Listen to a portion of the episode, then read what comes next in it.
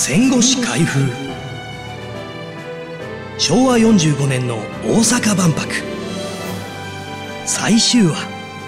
最大の危機。居残った5000人が野宿。日本での初の万博は昭和45年3月14日。大阪千里丘陵の会場で開会式を行った後15日にオープンしました。広報などを担当する事務次長だった今枝信夫は、毎週土曜日の夕方5時、翌週のそれぞれの日の予想入場者数を発表するのが仕事になっていました。会場内の食堂の仕入れや、場内警備の人員などに関わってくるからです。今枝には虎の巻がありました。案内役は私、ナレーターの中川ムックです。今枝は振り返る。あるシンクタンクに調査してもらった数字をもとに、4500万人という総入場者数を出し、これを適当に会期の183日に割り振った数で発表していたら、最初の頃はよく当たりました。大したもんだなぁ、と思ってたら、春休みの頃から上回ってきて、しまいには5割増しで発表しました。入場者数は落ち込みを予想していた梅雨時からさらに勢いを増し、結局予想をはるかに上回る6421万人余りを記録した。そして閉幕1週間前の土曜日の9月5日、万博は思わぬ危機に見舞われる。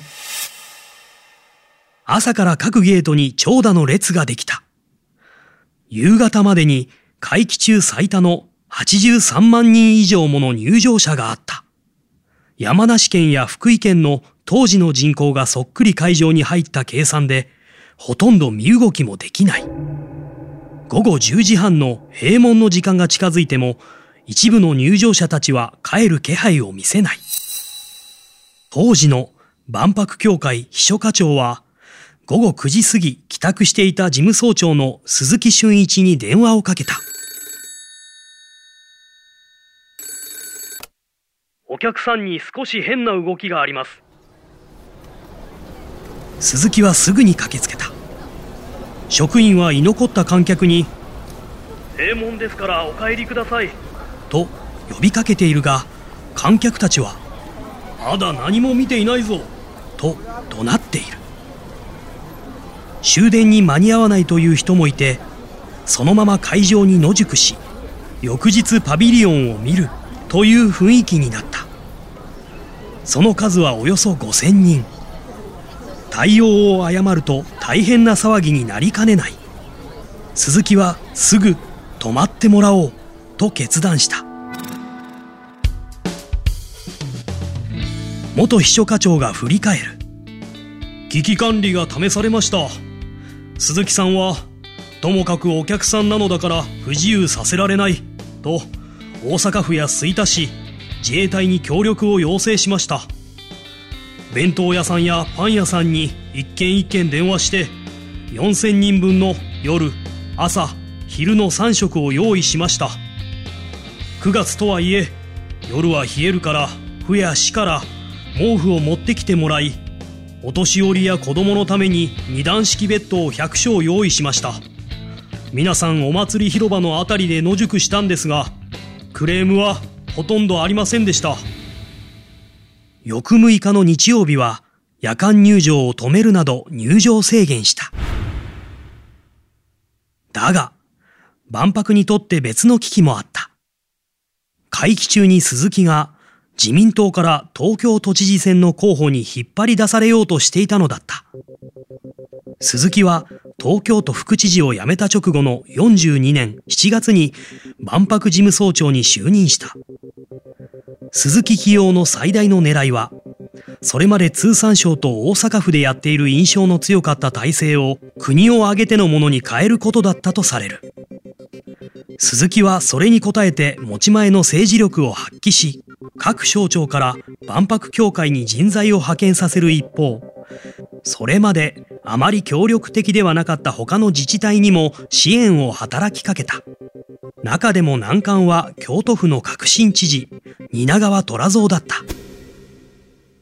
鈴木は就任してすぐ、万博協会会長の石坂泰造と共に蜷川を訪ね、近畿は一つなのだから、ぜひ協力してください。と協力を求めた。鈴木はこう振り返る。蜷川さんは、鈴木さんに来られたのでは知らん顔はできませんね。と言いました。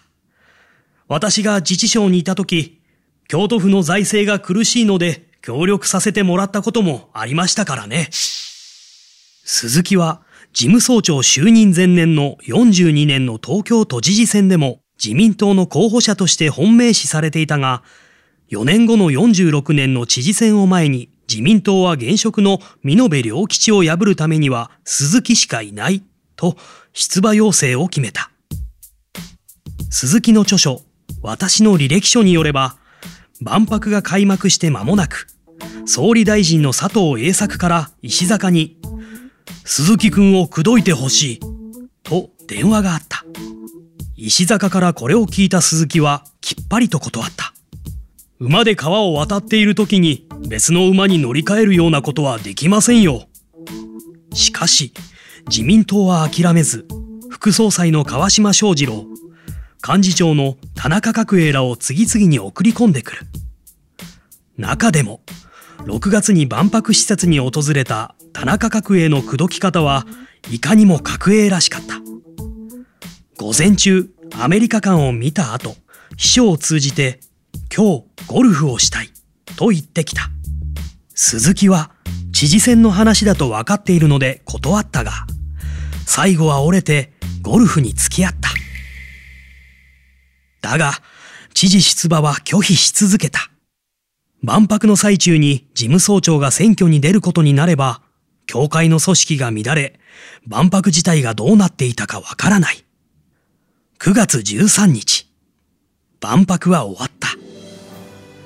鈴木はその後、首都高速道路公団理事長などを経た後、満を持していたかのように54年の東京都知事選に出馬して当選し4期務めたお届けしたのは産経ポッドキャスト戦後史開封昭和45年の大阪万博の最終話でした案内役は私ナレーターの中川ムックでした。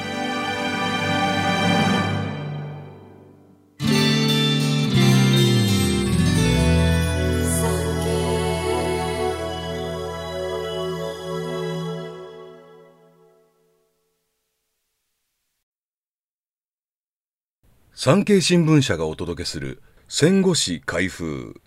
最後までお聞きいただきありがとうございます。